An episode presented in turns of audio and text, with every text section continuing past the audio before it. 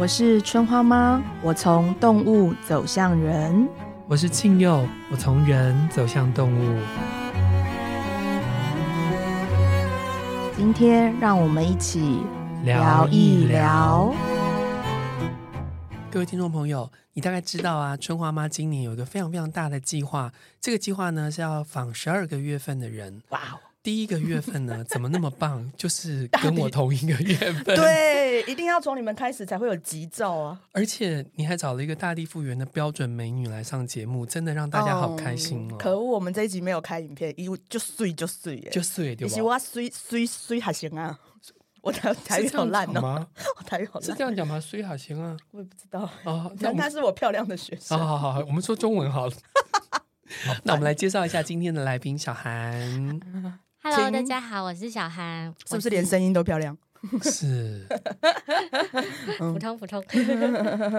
好，呃，请小韩来，除了他是大地复原之外啊，因为我其实都选择一些比较我觉得特别的职业，然后或者是我觉得这个人很有趣，来跟大家聊天。是，所以可能请小韩帮我们介绍一下自己是做什么的。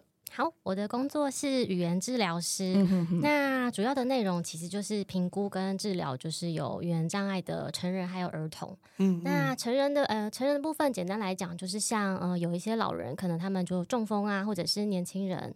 可能有车祸，或者是有一些脑伤的状况，是那他们在语言的理解或是表达上，可能有一些功能上的障碍，是过去没有的嘛？对，哦、那所以我们就会协助他可以恢复这个沟通，就是跟别人沟通的能力，这样子。嗯嗯哦，所以这是一个非常非常专业的工作，但其实我跟春花妈也很需要被治疗。这脏话的部分吗？你的话是脏话的部分，你的话是什么？我的话就是我常觉得我与人沟通的时候气势太强。可以治吗？这个不行哎、欸！啊，为什么？但我觉得，身为语言治疗师，小韩自己一定一定是一个非常善于沟通的人。那这个善于沟通，或者是善于与人呃呃来来回回，跟大地复原有关系吗？你自己觉得？嗯、呃，我自己觉得，我在面对患者的时候，不管是成人或者小儿，嗯、其实我会自己发展出一套我自己。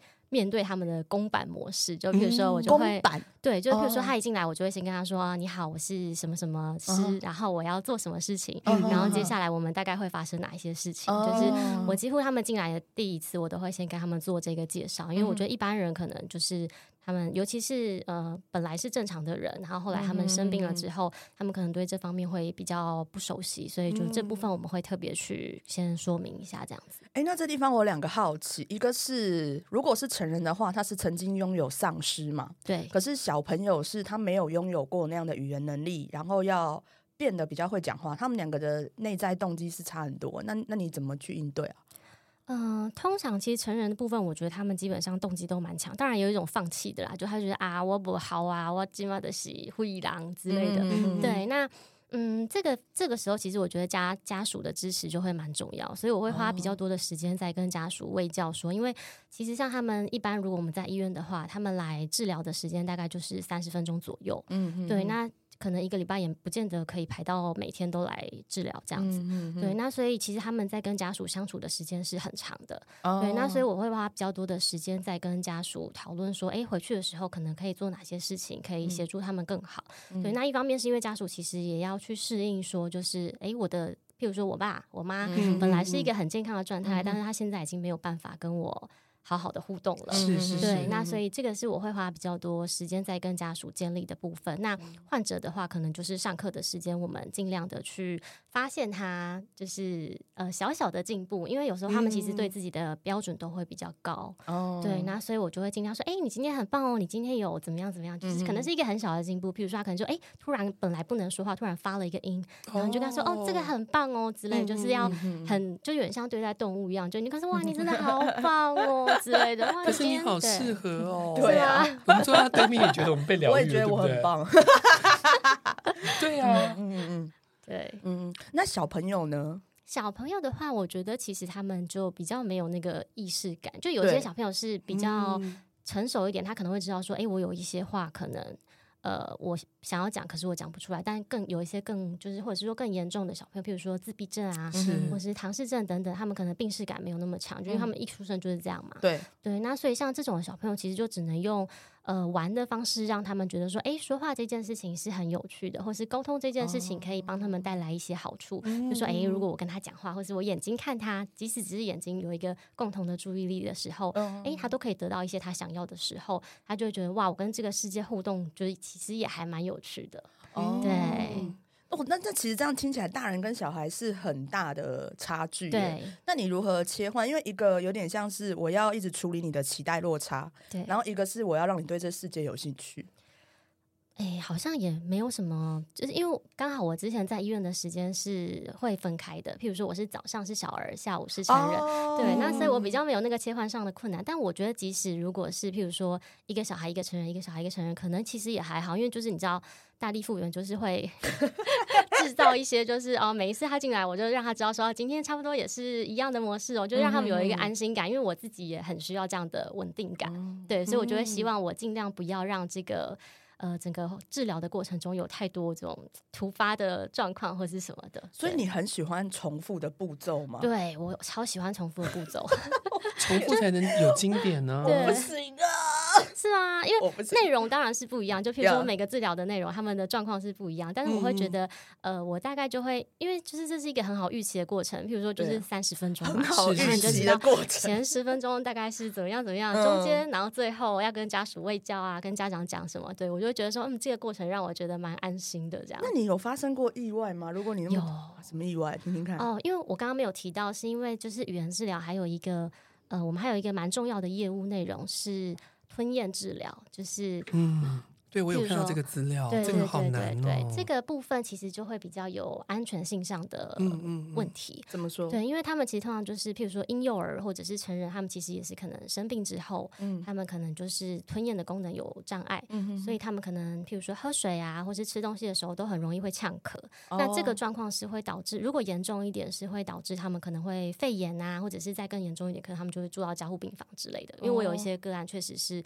就是可能家属偷喂啊，还是看护想要偷给他吃东西，oh. 对，然后后来他们就是真的进了加护病房，也有一些是真的就没有再出来的。嗯，我刚刚你现场还要哈姆立克法？哦，没有没有，他们通常都是偷喂，他们不会在我面前的，因为我会阻止他们，我会跟他说，因为我们会评估嘛，就是说他目前嗯、呃、可以吃的是什么类型的食物，或是他完全不能吃，就是都从鼻胃管进来。嗯、对，那所以我们其实会先跟一方面是跟医师那边说，那另外一方面是我们也会跟家属或是看护说，哎，目前他如果吃这样的食物，其实是有危险的，那我们就先都不要吃。对，但是有些家属就会说不会啊，我看他吃的很好呢，就之类的。嗯、对，然后对，然后他们就有一些很喜欢给他吃中药什么，就你知道，哦、对，然后你就会想说，哎，就是目前不是很适合啊。他如果要用鼻胃管灌到整条都黑黑脏脏的，我觉得也没关系，就反正他只要是一个安全的进食，在我这个角度来说，我觉得是没有问题。当然，医师有没有觉得怎么样，我是不知道，嗯、但我这边是觉得说，就是哎，其实我觉得只要是安全的都 OK。嗯、对，那但是像之前有一次，真的是我那时候。工作没有很久，然后那一次是一个婴幼儿的吞咽个案，然后他也是有脑伤的问题，嗯、对，然后那时候我其实是在帮他做一些很初步的一些按摩跟就是刺激而已，嗯、就是我根本没有让他吃东西，是对，但是只有那时候也是你们的学习，对，就是口腔动作的一个按摩，就是哎、欸、比较初阶的话，大概就是呃被动的刺激，就是像比如说按摩，那比较进阶可能他主动做一些就是。口腔动作功能的训练，比如说啊一呜啊，或者是做一些伸舌头、缩舌头这种的动作，uh. 对，这就是比较主动的部分。那那个小朋友是他很小很小，他应该还没满一岁，我印象中，嗯、对。那那时候是我刚开始工作没有很久的时间，嗯、可能是第一年，嗯、哼对。然后那个小朋友就是他在我帮他治疗的时候突然癫痫发作，哇！然后是整个人就瞬间你就发现他脸就好像快黑了。黑了。然后因为那时候你虽然、嗯、虽然都有接受过那种就是训练训练，但是你就那个当下你就会想说，完了怎么办？怎么会遇到这种？对，就是你真的是脑袋会瞬间先一片空白，然后想说完蛋，然后就后来当然就是赶快打电话，然后就是请就是医师来协助啊，然后就是但是那个过程中就是你会真的。后来想想会有点害怕，然后你就会觉得说，嗯、哇，这个真的是一个生命的重量，就是因为你过去其实没有，像我自己是蛮幸运，就我过去没有任何这种就是亲人突然走掉，当然有，就是比如说，但是就不是我亲眼看到，或者是当我看到他就已经就是你知道。离开了，对，那所以我其实没有这种经验，然后所以那个小孩后来是有成功，对对对，他也就好像后来就自己咳出来还是怎么样，就是他就后来顺利就恢复了这样子，对，但是我就会想说，哇，这真的是我很难忘的一个经验。难吧？对，吓死！而且这对你来讲，这以大地复原来讲，会觉得很失控。对，这真的太失控了。那时候真的是想说，我以后。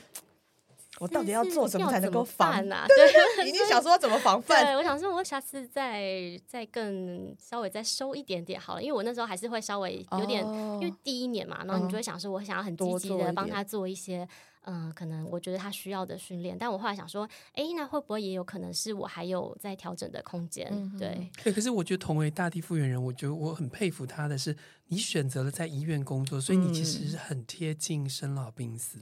对对，但我那时候没想那么多。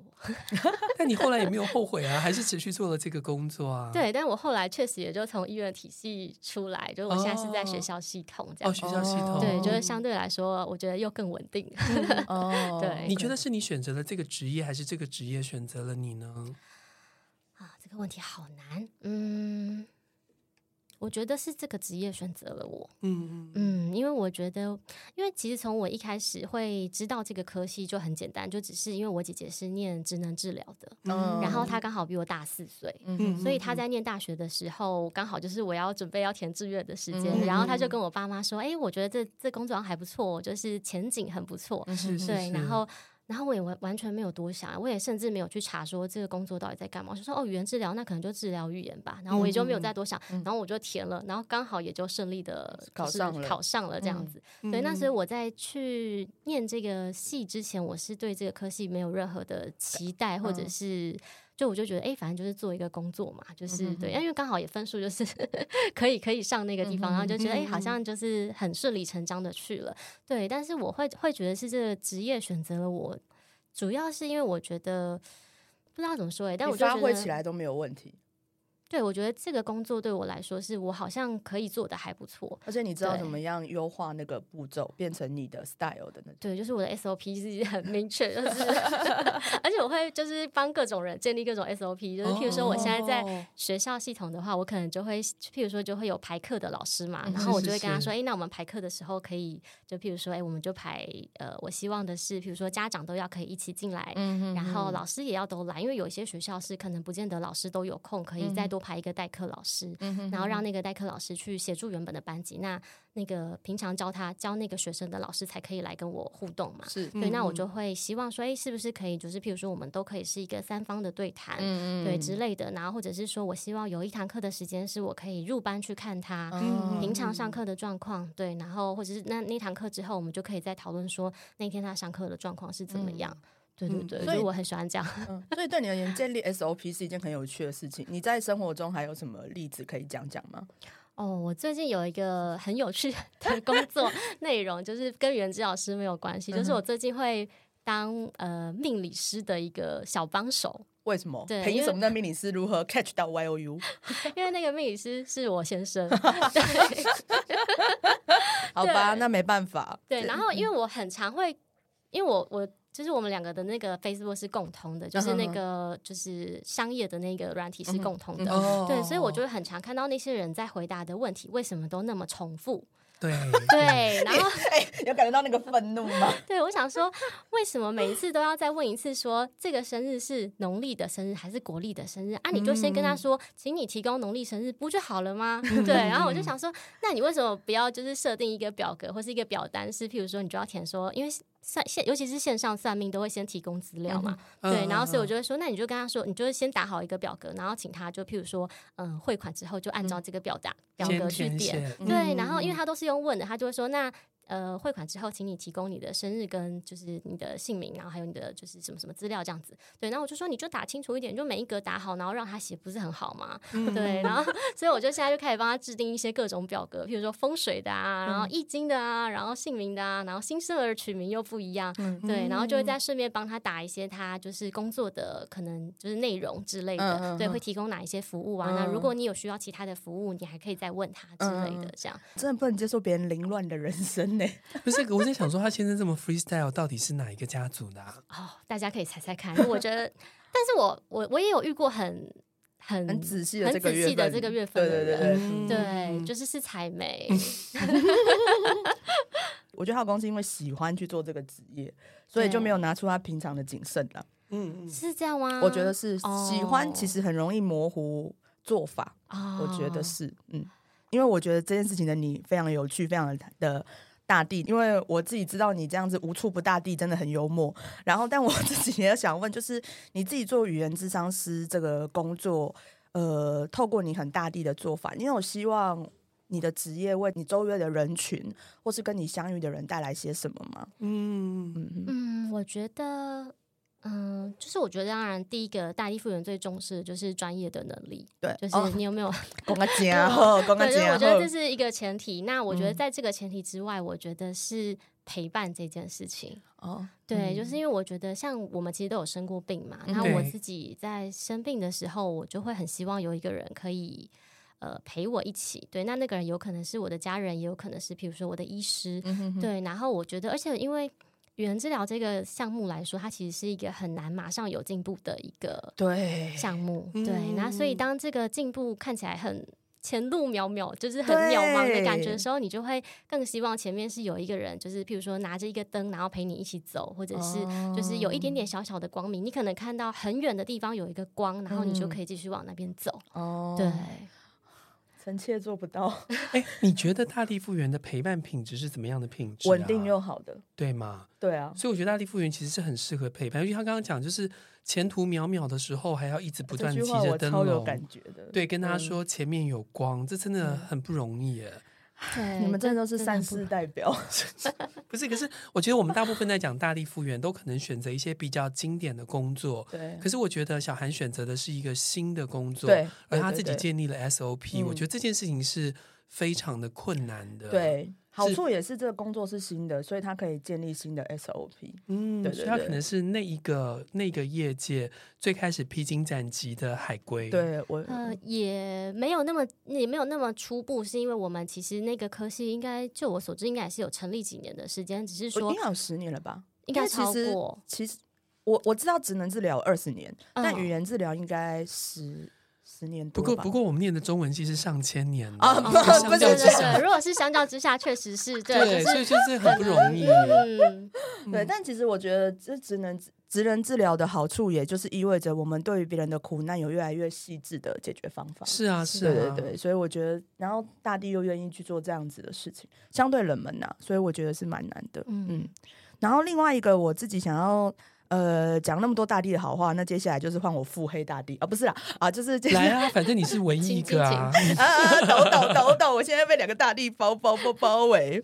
就是呃，在你的严谨的人生啊，或者是说坦白来说，也可以说是顺遂的人生里面，对，你自己会有觉得遭遇到什么事情？就是你觉得你这样的个性或你这样的人，容易遭遇到怎么样的困境吗？或是你自己到现在有没有什么容易被什么事情困扰？这样子，嗯哦我这次就要分享一个，我觉得我现在人生中碰到一个，嗯、算是不能数一数二，就蛮大的一个困境，就是？我在 COVID nineteen 之后，我有一个非常严重的一个洁癖的毛病。嗯对，因为我以前小时候是完全没有洁癖的人，就是我是是因为我妈小时候都会固定带我们去书局看书，嗯我每一次进去书局我就很想大便，然后我就一定要去。我这是什么美联社的功用吗？我后来对我就已经熟门熟路到，我就已经知道说，譬如说那个柜子后面就是那个厕所，厕所然后我就把它打开，那我就知道那个卫生纸放在哪里。嗯然后我妈是我妈也是一个海归，我妈是收货，嗯哼对，她也是一个很有洁癖的人，她是从小就这样，啊，我是完全没有。嗯哼然后她就是会每次跟我说：“你为什么一定要在外面大便？你不能回家上，是不是？”然后我就跟他说：“啊，就是不行。”然后就是阴北屌，你知道。美了美了大冰男，对，然后呃，后来后来就是 COVID nineteen 之后，因为那时候就是大家新闻上都会把这个疾病讲得很严重嘛，对，因为确实也是真的会有可能会危及到生命，对。然后我觉得，我后来发现，我身为一个大地复原，我自己啦，嗯我不知道其他海龟，但我自己对于有可能会伤害到我的生命或是我的身体这件事情，嗯我是非常非常在意的，对，嗯就是我会真的是有点爆炸的那种。对，那所以我简简单分享几个我很严重的洁癖，我自己现在回想，因为我现在比较好了。对我那我觉得我那时候其实是有点生病了，嗯哼就我那时候会觉得洗碗跟就是拿外送，譬如说下楼到楼下拿外送这件事情是很脏的，嗯哼所以我一定要洗澡。所以譬如说，嗯假设我一天点两个外送，我就要洗两次澡；如果我再洗个碗，我我就要洗三次澡。嗯哼哼对，然后或者是说，可能就是嗯，譬如说我外送拿回家，或是我包裹拿回家，我就一定要里外都要消毒过，嗯、而且消毒的方式要是用酒精擦，一个一个把那个每一个边边角角都擦干净。嗯、对，然后就是不能忍受说就是家里有任何一个地方就是不干净。嗯、对，然后我会觉得只要不是一次性的东西都很脏。嗯、对，所以譬如说抹布啊、拖把都不行，嗯、一定要用。就是酒精擦，就是你知道酒精又可以消毒，嗯、然后它又是一次性的，嗯、就是酒精擦，然后跪在地上，然后我每天可能会擦四五次我们家全部的地板。哇，对，就是类似像这样子。啊不啊，我听到了。不好意思，我我刚刚我刚刚想要问的是，那命理师怎么不去做这件事？没有，命理师也很辛苦，因为命理师都会去拿外送，所以那个前面那个洗澡洗澡的三次就是有两次是他，只有一次是你。没有，三次都是他。哦，三次都是他哦，就是他被迫要去 对执行洁癖这件事。对，然后我觉得他也是，因为那时候我们其实也是有蛮多就是冲突的，对，很多冲突，因为他会觉得没有必要，可是我就会觉得说。啊，不然啊，不然怎么办？不然不然我回嘉义去住好了，因为我是嘉义人，嗯、我就说啊，不然我回嘉义去住啊。嗯、然后，欸、对，我知道 我有看你的书，对。然后，所以我就会想说，就是那。我就真的没办法，因为我其实有很想要治疗我这个洁癖的问题，嗯、对，所以我就有试过，就譬如说洪水法，我就回家，我就是鞋子，我就直接丢在地上，因为我我们家的那个鞋子是不落地的，嗯、对，然后我就鞋子丢在地上，然后我就会也不洗澡，因为我回家一定要先洗澡，嗯、现在也是，嗯、对，那我就会就躺在我家的沙发上，然后我想说，好，我现在是一个很脏的人，我没关系，嗯、对，然后我后来就发现，就是大概过了十分钟，我就真的是。觉得我的情绪已经要崩溃，你知道，我就觉得天呐，不行哎！然后我就马上又再起来，然后我就发现，哎，我更累了哎，就是因为我要擦的地方又更多，就比如说沙发，我要再消毒一次。对，所以就是我觉得那个过程对我来说，是我到目前人生为止一个蛮大的一个坎，这样子。那你有思考过为什么你会这样吗？我觉得我就是很害怕受伤啊，我很怕害怕会得病，或者是我觉得。不干净这件事情，或是应该是说有细菌这件事情是会，嗯、但是很好笑的是，我前面就在医院工作。对啊，对啊，我还好，我就想说还好，我那时候没有生病，嗯、因为我其实有认真为了这件事情想过我要不要去看医生。嗯，对，但是因为后来我就想说啊，不然我再观察一一小段时间看看。那后来也是有。比较好一些，就我现在已经没有像以前那么严谨了，嗯、我觉得现在可能就交给扫地机器人之类的。嗯、对，但是就是确实还是有一些小小的事情，我还是会有一些洁癖，但是我觉得跟以前比起来已经好很多，所以我后来是没有去看医生。嗯，哎、嗯欸，你记得我们这时候，因为其实我知道这件事，你记得我们那时候有聊过，我那时候跟你讲什么，你还记得吗？我忘记了、欸。你知道那时候其实她一边跟我讲的时候，因为她跟她老公。忧心忡忡的，为了洗手这件事情来找我，哦、我都还记得在教室我们那个长柜子后面，然后我一边心想说，真的是海龟病，这叫海龟病吗？没有他的身上，我就很想叫海龟病。然后我，嗯、但是我一方面看她老公忧心忡忡的看着他，嗯，我想说，哎，真爱大概就是这样吧。没有，因为我那时候这位老师，你根本就是在善笑人家。可是这是我当老师的风格哦，我嘲笑学生。没有，你那时候很很很冷静。我那时候很冷静，因为我知道他很困扰，但我在内心想说，不愧是你，就是没有没有。我那时候他很忧心忡忡，然后他觉得他有病，但是我内心觉得你离病还很远。但是我那时候有跟他，我那时候是很认真跟他分析说，你的焦虑到底是什么？对，到底是得病让你很焦虑？还是得病之后的处境，你觉得你会影响到家庭生活的另一个成员？你老公很焦虑，还是得病会死很焦虑？对。然后他那时候是那时候他是跟我讲说，他没有想过，但是他会觉得得病很麻烦，这件事情很焦虑。因为我们聊天那时候其实已经有疫苗，然后我就说，哎，你知道致死率是零点七八吗？就是然后病程差不多就是那样嘛。你放你，我就说，我记得我还说，你放你老公去住个两周好了。这样你不是快乐，他也快乐吗？但我那时候是用很严肃的态度啦。然后另一方面，我是跟他分析，就是呃，洗手这个动作其实可能代表他现在生活中的什么。但其实我那时候内心想的是什么呢？嗯，海龟真的不能离开社群。对啊，我我刚刚讲说，如果放命理师去外面两个礼拜，我们也会觉得，那我们干嘛建立这些 SOP 啊？对，但还有一部分是，其实我觉得那个以，因为我跟他真的很熟，就是我觉得是这么漫长的 COVID-19 的隔离时间，他跟人群的接触太少了，他有人群缺乏焦虑症。哦、对，我觉得我这个病到现在都没好。对我而言，不是他多有病多有问题，他现在是时间太多没事做，然后他只好去就是把我平常我会对别人做三个 SOP 每周，但因为我现在没有人可以让我做 SOP，烦呢、欸，我要做我自己的，就变六个，对，然后然后所以你知道很有趣是，呃，我不知道大家能不能，但是我觉得一个人精神状况不好，在叙述自己可能有病，哦，跟他其实是无聊到。太闲，对，他其实就是属于后者。可是因为他从来没有这个情绪过，对，所以他不知道他那时候乍看之下很有病，其实只是他真的没事做。可是因为我们那个情境是也才刚解禁没多久，我也不能确保他的状况。然后那时候我不太了解他工作跟别人接触的密度多多，但我自己身为一个老师，我会觉得啊，应该要让这个海龟焦虑一下比较好，因为我觉得他人生很难有超越这个的焦虑。对，真的，我人生太安全了。嗯、对对对，所以我那时候，而且因为啊，当然，因为这也是很老师很卑鄙的地方。老师知道他的流年，老师觉得他去吃一下苦没有什么关系。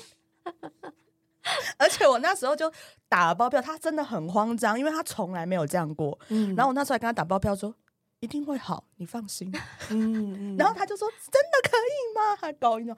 我说：“你相信我，这这流年过了就没事了。”但我心里想说，我大概跟他讲完之后，一个月之后大概就没事了。对，可是他说他现在还是有一些这样子的焦虑。对，但是我现在的焦虑，我觉得也是一种，就是抒发压力的方式。就譬如说，我不知道大家上车之后，譬如说。我们我们开车嘛，对，上车之后大家会消毒手吗？现在我不会，我一直都不会哦，因为我看我朋友也都不会。然后我想说，哎，我是有真的这么特别吧？因为我现在是，就是，可是我以前也没有，你知道，就我们家从小我就是上车谁会消毒手啊？就是这又没什么，嗯、对。但是我是到现在，我只要。呃，上车我就一定要拿一张酒精擦，然后我一定要把我的手跟我的手机都擦干净。哦，可是我觉得这个是正常范围，是吗？他没有，因为我还是有认识有人是这样，哦、所以我觉得，就像有些学生来教室，他也是会先把自己的，擦擦嗯，对，我觉得这个你现在没有。离有病很远，太好了。可可是我从另外一个角度看的话，就是大地复原一旦建立了 SOP，他要把这个 SOP 放下来，其实是辛苦，非常困难。我觉得真的对，对。可是那就是你安全的方式啊，因为我觉得后疫情时代，每一个人还是有每一个人去意识到，呃，疾病是什么。所以我觉得这个是很很标志性大地复原的做法。嗯，可是刚刚讲到的那个 COVID，我也有个问题想要问小韩，就是说，其实我们都知道，出生在 COVID 的孩子从小就必须要戴口罩，嗯、对，然后他们跟人群的接触也变得比较少。是，这在语言治疗师的角度来看的话，会造成什么样集体性的一个世代影响吗？嗯、呃，我觉得对于一般的孩子来说，我不是很确定，但是就我观察到，就是呃，有戴。口罩的那些孩子，其实他们相对来说，嗯、他们尤其是譬如说自闭症或是一些比较特殊的孩子，他们其实，在对于模仿这件事情上是更困难的。对、啊，因为看不到脸部的，因为看不到，而且尤其是因为很多口腔动作是需要透过视觉去就是协助他们的嘛。嗯、对，但是当然你整个口罩遮住之后，其实很多孩子就包含说他的呃口腔动作能力啊，或是他的构音能力，就是很像很人家说操龄呆，对，他们那个状况其实会更严重，他们讲话有可能会更不清楚，或是有一些孩子他们流口水的状况本来。普通，可是现在变得很严重，嗯、可能一天要换三个口罩，因为他的口罩会一直湿掉，一直湿掉，一直湿掉。啊、对，对，那我觉得那些其实都会是很有影响的。嗯嗯嗯。好，那我最后想要问一下，就是我本人对大地复原有一些困惑，嗯，对，困惑，希望你们可以 解答我。哎、欸，我这次、嗯、我这次赚到哎、欸，我现在可以一次问两个人。就你们真的那么喜欢人类吗？然后、哦、这个评断是什么意思？哇，这问题好难哦！呀，啊，来宾先请。我还好，嗯、对，我觉得我真的没有特别喜欢人，但我喜欢我，譬如说我周边的家人，就我觉得我的那个群体的意识是非常清楚的，就是这些人是我的朋友，那或者这些人是我的家人，那我觉得这些里面的人我喜欢，可是外面的人我真的是没有喜欢哎、欸，不好意思。那你们不用不好意思，做自己最美丽，因为我。嗯，哎，我先请请听众说完之后，我再。我的话，我其实就是可能比小韩更不喜欢人，嗯、哼哼就是对我来说，我觉得我人生是可以用同心圆来想，最里面其实圆心只有我自己，嗯、哼哼然后在外面就是我最好的朋友跟我的家人，嗯、然后在外面就是普通的朋友，嗯、哼然后外面没有人，在外面就没有人，因为陌生人对我来说是一样的，嗯。对，我就不用讲我的，我已经很明显了。但是你根本没有圈圈啊！但是我要问这一题，不是为了为难你们，是因为我觉得很有趣的是，就算你们喜欢的人那么少，但你们做的事情对多数人都是有意义的。我的看法是，反正都要花一份力气了，造福一个人跟造福十个人不是差不多吗？你也是这样想吗？对啊，哦，你真的很伟大。你知道，因为我常常觉得大地复原的人，就是呃，怎么讲，省小省小钱花大钱，但是那个大钱都会花在不止他一个人身上得益。嗯、但是其实我问过蛮多大地复原的人，其实答案都跟你们一样，他们喜欢的人很明确。嗯嗯，呃，但是确实是反，可是他们你们的最简单的做法。都会给这个世界比较多明确的帮助，或者是说，你可以很清楚的让我们看见哪里有问题，所以跟你们相合的人，或是在你们身边的人，反而就可以很清楚的知道自己不是被挑剔，而是能够明确的做什么改善，让我们现在生活有帮助。可是我反而有一个疑问，就是如果爱是一种能量，我们怎么去爱不认识跟没有兴趣的人？这我是蛮想要问你们，因为对我也像小韩。小韩在建立 SOP 的时候，一定没有想过说，他一定想的是我现在如何跟我眼前的个案更好嘛？对，例如建立三方通知这件事情。但一旦这个模式建立之后，下一个来接替的人，这个老师就可以说：“哎，上次小韩，对啊，对啊，对啊，小韩做这件事情对我们是有意义的，所以他不在这件事情还有意义。嗯，所以对我而言，就是你们的爱有点穿透性，穿越你们自己，也穿越了结构，所以我很难说你们不爱多数的人类。”但我也没想那么多，我觉得我只是就头脑比较简单的海龟，我就只是没有想到，说我这样，我因为我觉得我的出发点，我自己啦，我的出发点好像都还是以我自己为主，嗯、哼哼，所以我其实不会是因为想到说这样对别人很好，所以我去帮助，嗯、我就只是觉得说，如果是我的话，我会想要别人这样对我，然后所以我就是也这样去对别人，嗯、哼。对，然后所以我觉得这个真的是。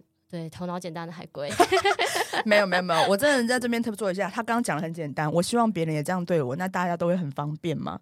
这就是我觉得海龟是世界的沃土的原因，就是因为你们做很简单的事情，可是大家都可以用你们的 SOP 上手，嗯、所以我们其实因为海龟走过的地方就是我们轻松的地方，因为地铺平了，嗯、感恩呐、啊。最后我们要今天一样抽出牌卡的祝福。我们是第一次有这个十二个月份的来宾，对我们的首发，对，所以小韩选的是春花妈宇宙药轮所附的牌卡，嗯、来看看语言治疗师给大家什么样子的祝福呢？真的祝福大家逆耳关节都没有问题，是我最近的痛苦。哇哇哇哇哇！抽的是强风美洲狮，我抽的是自然神域占卜卡，我抽出来的是稻米滋养。欸哦，稻米牌很好嘞！来，各位，呃，我的春花妈，我抽到的是七月二十六号采梅迎老公的月份哈，第一百二十八天。呃，我觉得他抽到这个很适合他，也很适合我们今天。潜鸟能够深深的潜到海里，是因为它清楚的相信，它的羽毛不论在水里或是在空气里，同样都能够保护自己。那这跟稻米跟强风在一起的时候，我觉得很有趣，因为今天是大地复原的语言治疗师嘛。那我不知道大家能不能理解，就是语言其实是一个人类生成过程中比较后面才选择的事情哦。这件事情稍微跳出来说一下，其实动物沟通是一种直觉的沟通。嗯，在我们学会语言之前，其实我们是用直觉。或者是我们本能的反应来跟这个世界沟通说话的，但学会语言是一个文明化的过程，也是一个讯息精确的过程，是为了让讯息能够如同稻米一般。滋养给不同的人不同的讯息，可是我觉得小孩来这边，身为一个大地复原，他告诉我们了一件事情，就是大地复原能够如同稻米一样到处滋养，但是在这之中各种讯息就如同美洲狮一样，你要截取怎么样的讯息是你自己选择的，而无论你截取哪一样的讯息，嗯、就是在跟前鸟一样，就是你要选择的是保护你的讯息，这其实也是每一个大地复原的夙愿，就是。与其要让这个世界进步的跟什么一样，那是雷鸟的事情。但我们希望在这世界每一个人都能够安全的好好过活。嗯，嗯，谢谢小，谢谢小孩，谢谢谢谢，春花妈，谢谢青佑，谢谢，谢谢你，拜拜。拜拜。